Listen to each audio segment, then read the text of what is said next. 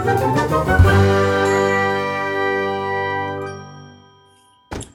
semuanya, balik lagi ke podcast Ngolah Politik yang bakal ngebahas isu-isu terkini yang mahasiswa butuhin banget nih.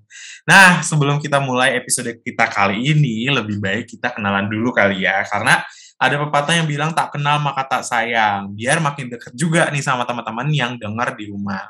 Sebelumnya kenalin nama gue Denis Tiabudi, biasa dipanggil Denis, dan ini teman-teman gue. Yuk, kenalin yuk satu-satu. Halo semuanya, kenalin nama gue Vivi. Halo semuanya, kenalin nama gue Astin. Hai hai hai, gue Marwa. Nah, halo.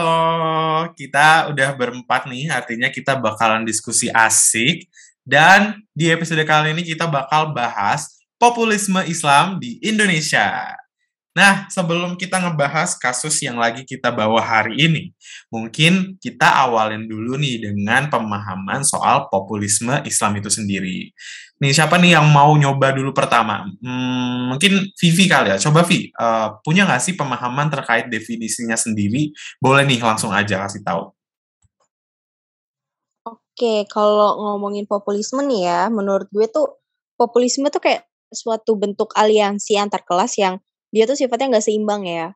Terus juga di dalamnya tuh ada elemen-elemen yang sifatnya dominan dan juga ada yang subordinat. Nah, keduanya ini disatuin sama satu narasi nih tentang suatu persamaan nasib atau rasa sepenanggungan gitu. Karena sifatnya ini lintas kelas, aliansi-aliansi populis ini sifatnya uh, penuh kontradiksi internal dan juga rentan. Oleh karena itu, untuk bisa dipelihara dan dijaga kelangsungannya itu selalu membutuhkan konflik dan kontroversi gitu kalau menurut gue. Oh, alah. Jadi populisme Islam itu tuh bentuknya kayak perkumpulan individu-individu yang terikat sama satu identitas gitu ya berarti?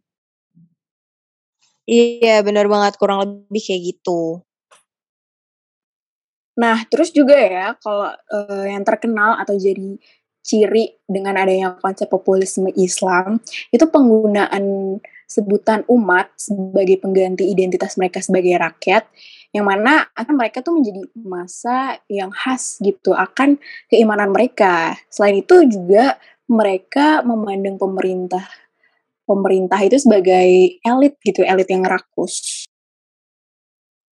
Oh wala, berarti itu konsep populisme mereka itu ini ya, menggunakan identitas ya. Nah, identitas itu tuh uh, yang digunakan tuh agama Islam ya? Iya, bener banget, Tin. Tapi ya, by the way, kalau ngomongin populisme Islam, di Indonesia tuh ada nggak sih? Atau emang pernah ada ya? Gimana, Vi? Ada tahu. Uh, kalian masih ingat nggak sih sama kejadian 212 waktu itu tuh di Monas deh? Eh, iya kan ya, Tin ya? Iya, iya, Vi. Bener banget tuh. Waktu itu tuh uh, tanggal 2 Desember tahun 2016 gak sih? Kalau nggak salah tuh di Jakarta kan pusat uh, kegiatannya? Benar, benar banget tuh, Tin. Waktu itu tuh di Jakarta rame banget, rame parah sampai macet pol. Eh, ngomongin tentang populisme Islam, berarti kalian tahu Bapak Fedi Hadis dong? Ya tahu lah, Vi. Beliau kan ini kan yang ngejelasin tentang populis populisme Islam itu. Oh iya, by the way, beliau juga ini tuh apa namanya ngeluarin buku yang berjudul Populisme Islam di Indonesia dan Timur Tengah. Uh, teman-teman semua nih udah pada baca belum? Tuh udah pada baca udah belum? Lah ya. Udah. Udah, udah, udah. udah. Oke. Okay. Vivi udah baca belum, Vi? Udah beberapa bagian sih, belum full okay. banget. Oke, tuh. Wah, ternyata tuh kita udah cukup tahu jauh lah ya. Gue juga tahu lah sedikit-sedikit soal Bapak Fedi Hadis ini dan berarti kita tuh udah cukup baca isinya dari buku Pak Fedi Hadis soal populisme Islam itu sendiri. Tapi uh, ada pertanyaan nih, kenapa sih populisme Islam itu bisa besar atau bisa tumbuh di Indonesia? Jadi tuh kayak kalau kita ngomongin populisme kan berhubungan ya atau bahkan uh, populisme itu jadi sebuah reaksi dari adanya kontradiksi isu sosial gitu. Kayak yang dekat dengan masyarakat yang sebenarnya itu udah jadi bagian lah ya dari proses uh, globalisasi kan. Nah, de dengan ngelihat struktur masyarakat di Indonesia yang mana mayoritas agamanya adalah agama Islam dan kita juga uh, kaya sama isu kesenjangan dan lain sebagainya. Hal-hal tersebut tuh yang nantinya diartikulasikan dengan uh, identitas kita sebagai agama mayoritas Islam gitu. Oh, jadi begitu tuh. Nah, tadi itu kan di dalam uh, statementnya Marwa sendiri tuh udah dijelasin tuh, udah ada beberapa yang disebutin ya. Tapi uh, biar mungkin yang teman-teman di rumah tuh biar lebih jelas lagi nih ngedengernya, uh, apa sih pemicu sebenarnya dari populisme Islam itu? Good question banget sih moderator kita. Jadi tuh kalau berdasarkan bukunya Pak Fedi Hadis, ada tiga nih pemicunya. Di mana kan tadi ketimpangan sosial yang udah kita yang udah gue mention tadi. Yang mana di Indonesia kan uh, lumayan ya ketimpangannya ketimpangan sosialnya. Terus juga uh, hadirnya eksistensi generasi muda atau penduduk muda yang terdidik yang mana generasi sekarang tuh pada kritis-kritis banget punya aspirasi yang tinggi juga. Nah, dan yang terakhir nih ya, kalau misalnya ngomongin aspirasi yang tinggi, itu tuh nggak uh, ada lembaga, organisasi atau wadah gitu buat nyalurin aspirasi kelompok tadi. Akhirnya mereka tuh kayak ngebentuk aliansi itu tadi. Oh iya, by the way, udah pada tahu belum sih uh, adanya populisme Islam ini tuh dapat menghilangin politik kiri, terus juga dapat ini uh, menghilangkan tradisi politik liberal, sehingga populisme Islam itu bisa ada di Indonesia. Iya benar dan uh, selain itu juga ya, kalau misalnya kita ngelihat kondisi masyarakat nih, masyarakat Indonesia lebih khusus juga, mereka tuh tertarik banget deh sama narasi yang ngejelasin atau ngegambarin kondisi mereka gitu. Karena emang sistem ekonomi dan politik di Indonesia itu juga udah mulai kotor gitu karena pemimpinnya yang nggak bermoral. Benar banget. Jadinya tuh malah ini enggak sih, malah muncul moralitas religius yang mengharuskan adanya sikap solidaritas yang tinggi berdasarkan identitas umat sebagai umat Islam yang seakan-akan tuh mereka memandang diri mereka sebagai korban sehingga mereka itu merasakan adanya rasa penanggungan dengan individu lain. Oh begitu.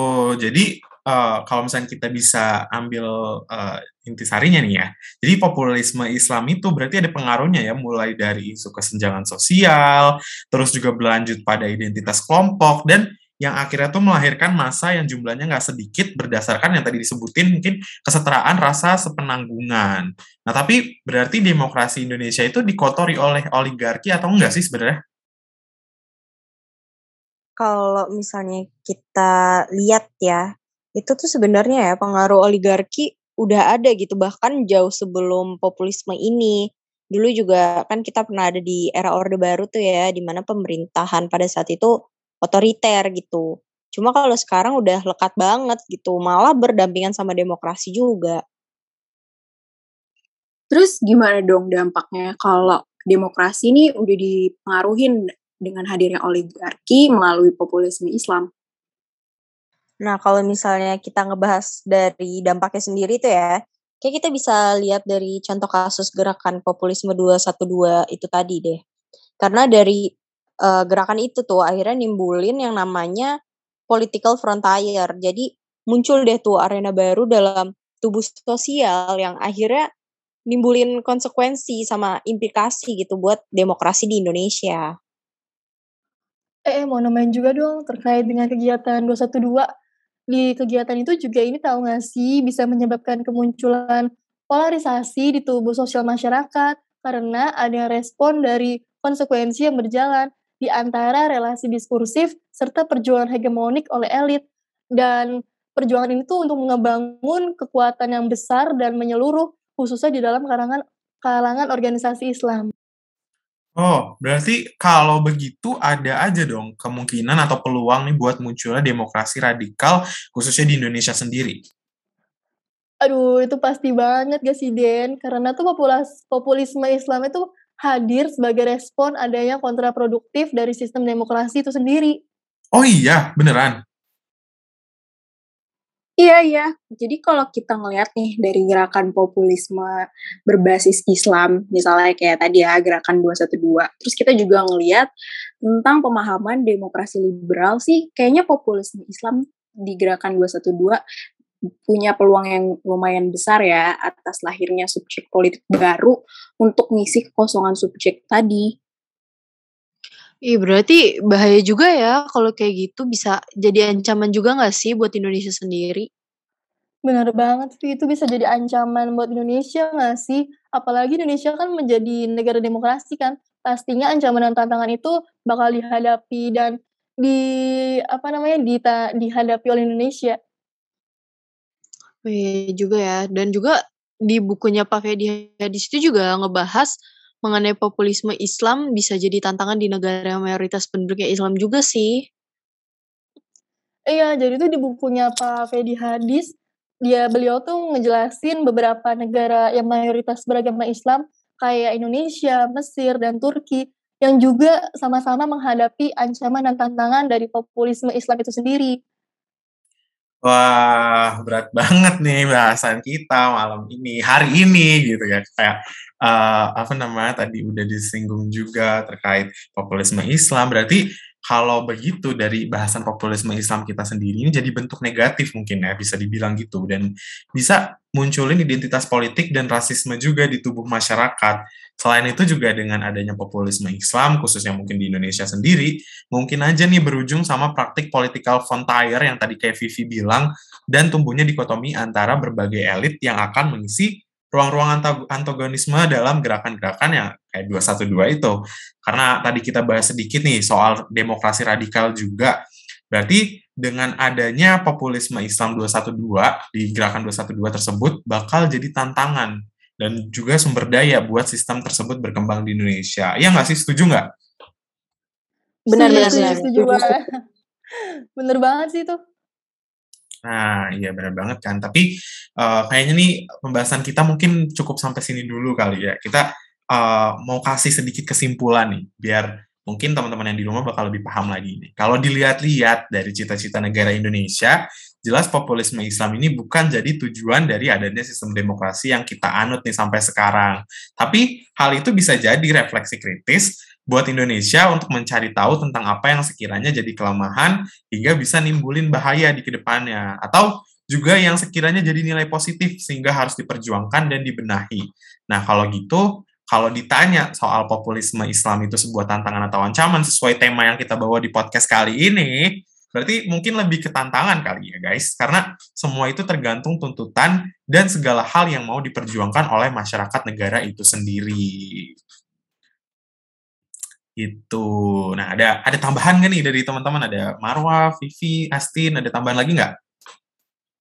Sepertinya udah cukup banget ya, soalnya pembahasan kita tuh tadi dari tadi tuh emang keren banget sih. Salut. Ya, udah cukup banyak juga yang udah dijelasin sama Denis ya, kesimpulannya lengkap kok. ya, benar banget, udah, udah padat banget ya kita juga pembahasannya. Bener banget. Mantap. Padat, lengkap, jelas. Ya ya gitu sih guys terkait populisme Islam di Indonesia sendiri ya. Semoga dari podcast yang di episode kali ini tuh bisa nambah pemahaman teman-teman di rumah terkait populisme itu sendiri, terus contoh kasusnya tadi gerakan 212 dan apa aja tantangan atau ancaman yang sekiranya bakal kita hadapin dari adanya populisme itu di Indonesia. Mungkin sekian aja episode kita malam hari ini. Semoga kita bisa ketemu di episode-episode selanjutnya. Dadah, stay safe semuanya. Dadah.